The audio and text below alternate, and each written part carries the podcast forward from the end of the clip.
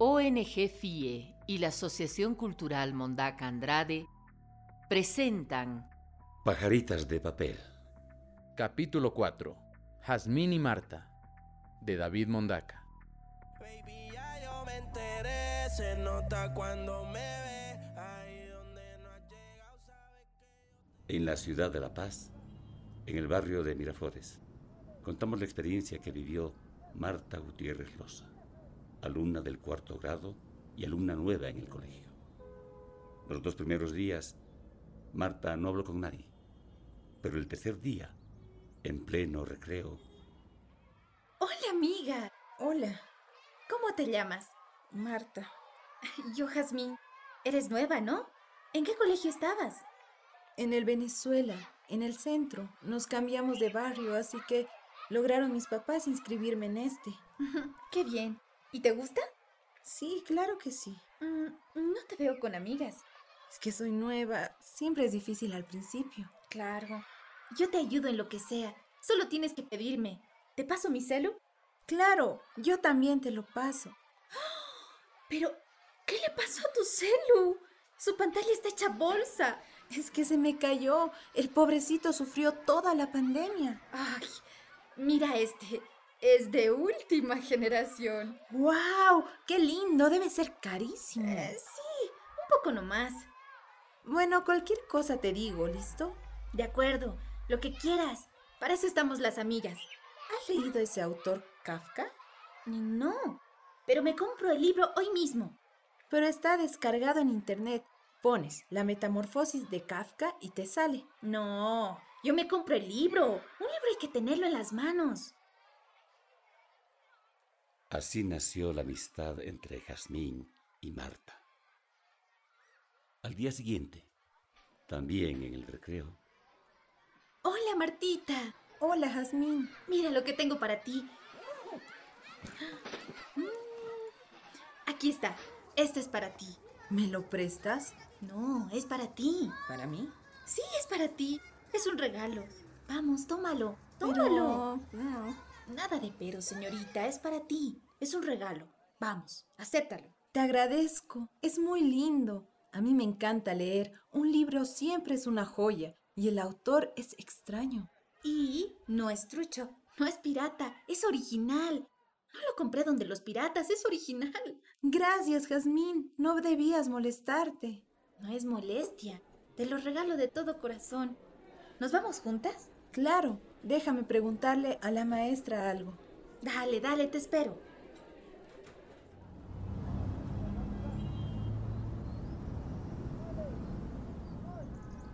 ¿Con quién vives? Solo con mi mamá. Mi padre tiene otra casa. ¿Y tú? Yo vivo con los dos, pero mi madre está enferma. Casi no se levanta de la cama. Debo atenderla. Ay, ¿y quién la cuida cuando tú estudias? ¿Alguien la cuida? Mi hermana menor. ¿Qué edad tiene? Se llama Trinidad. Tiene 14. Se queda a cuidarla. Está en el turno de la tarde. ¿Y qué enfermedad tiene tu mami? Los médicos no encuentran qué tiene, pero apenas puede caminar. Ay, qué pena. Hace un año está así. ¿Y tu papi? ¿Qué hace tu papi? Trabaja en un internet todo el día. Apenas lo vemos.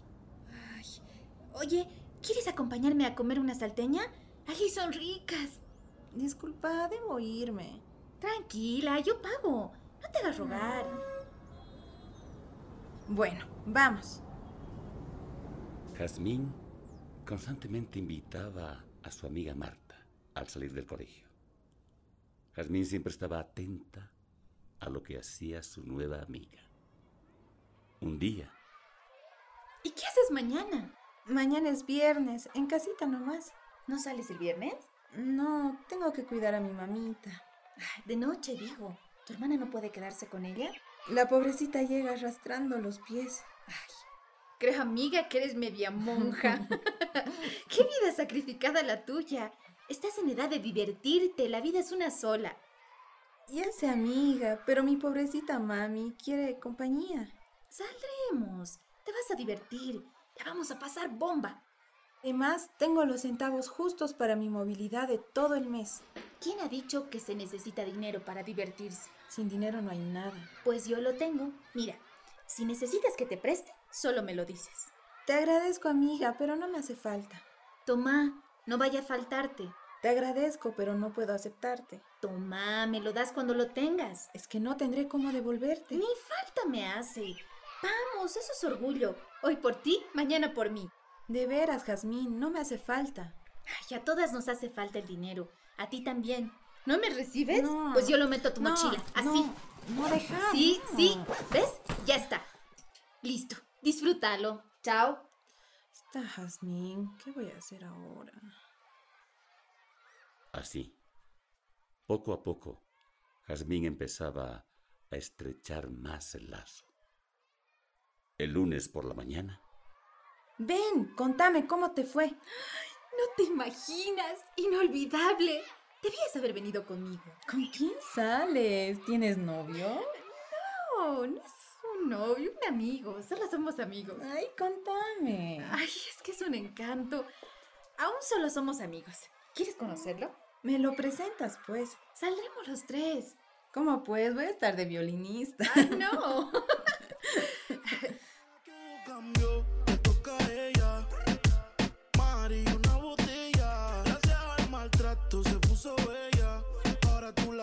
Te quiere ella. No viniste ayer.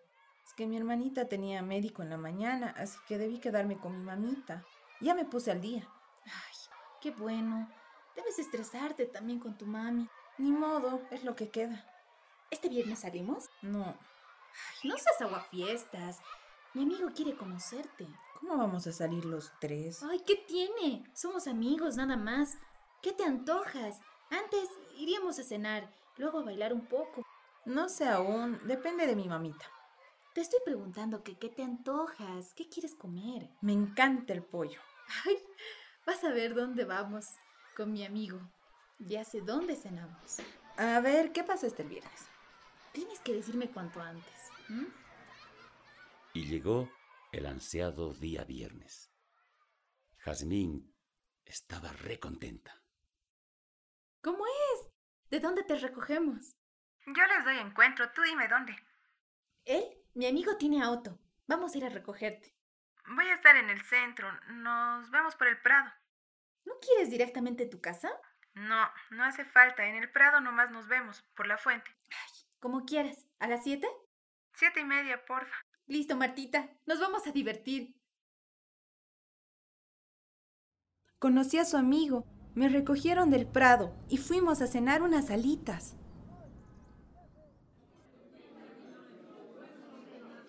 Yo solo puedo hasta las 9, chicos.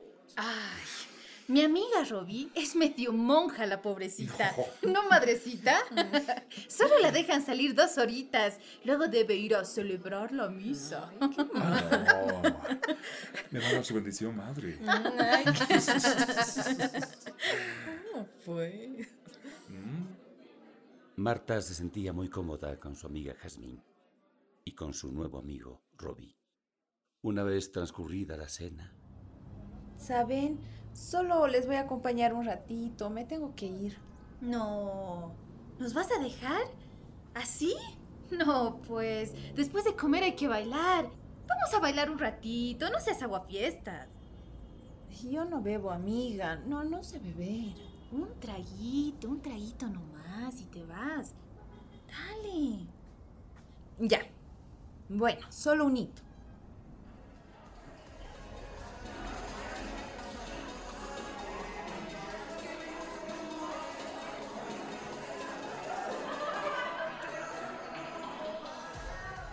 Por el gusto de conocerte. Eres bien linda, Martita. Gracias, Roby. Se está sonrojando la chica, ¿no?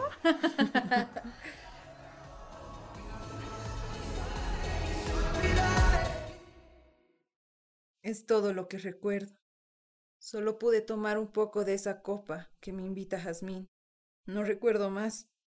Desperté en un cuarto con luces rojas. Estaba desnuda, sola. Tenía señales en mi cuerpo de haber sido abusada sexualmente. No encontraba mi ropa interior. Al salir de allí, La mujer que administraba el sitio me dijo que todo estaba pagado y que me marchara. Me puse a llorar en la puerta. Eran las 10 de la mañana. Mi celular no tenía batería. Llegué a casa. Estaba tan preocupada mi pequeña familia. Les dije que me había indispuesto en la casa de mi amiga, que me dieron un calmante y me quedé dormida, que no volvería a pasar. Llamé a Jazmín, no me contestaba y me bloqueó. El lunes la encontré en el colegio.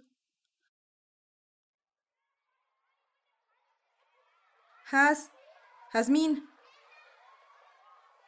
Hola, ¿cómo estás? ¿Por qué no me contestabas? Te llamé todo el sábado, el domingo. Hasta me has bloqueado. ¿Estás loca? Mi celu estaba mal. ¿Qué me han hecho, Jazmín? ¿De qué hablas? No te entiendo. Sabes bien de qué te hablo. ¿Qué han hecho conmigo? En el lugar de baile se me borró toda la película. ¿Qué tenía ese trago? Me pildorearon. Abusaron de mí. Estás loca. No te vayas. Oye, no te vayas. Escúchame, Jazmín. Jazmín dejó de hablarme en el colegio. Me evitaba. La vi que se acercaba a otra jovencita de escasos recursos también. Era nueva en el colegio. Me deshacía en llanto y sentía que no podía contarle a nadie lo ocurrido. Pasaron como 2 semanas. Y un día recibí la llamada de Jazmín. Y lo que me dijo era... Hola, Marta. Te cuento que Roby quiere verte. Este mismo viernes. Te adelanto que si tú no acudes a la cita, él me dijo que tiene varias fotos de ti, desnuda, claro. Tal como te despertaste ese día, ¿te acuerdas? Si no acudes a la cita, él no tendrá problema en publicar esas fotos en las redes sociales. Así que ya sabes... A la misma hora, en el mismo lugar, donde la primera vez, es decir, en la fuente del Prado. Te mando una foto de muestra. No quieres que todo el mundo la vea, ¿no, monjita? Lloré desconsoladamente. La foto era mía. Estaba desnuda en la cama de ese motel. Me encomendé a Dios. Y ese mismo día decidí denunciar a esta gente malvada. Me apersoné a la policía. Una teniente, Dafne Achirico, se hizo cargo de mi caso. Lo primero, me llevó al médico. Me revisó minuciosamente. Descartó que esté embarazada. Llegó el día de la cita. Acudí como si nada. La policía armó un operativo. Apresaron a Roby y a Jazmín. Ella era quien captaba a estudiantes como yo. El modo de operar era el mismo. Ahora sé que armarme de valor fue lo mejor que hice. Averiguar los demás casos fue estremecedor. Eran docenas de víctimas. Se encontraron pruebas que involucraban a estos perversos personajes. Era como 2 años que hacían lo mismo. Ahora todo está en manos de la justicia. Los acusaron por seducción de menores, violación y trata. Jazmín era cómplice.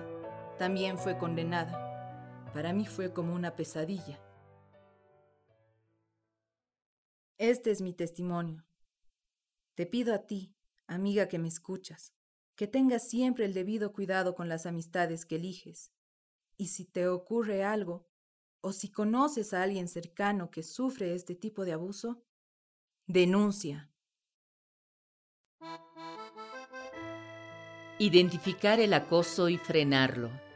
Aprender a decir no, a rechazar el acoso, aprender a hablar sin culpa.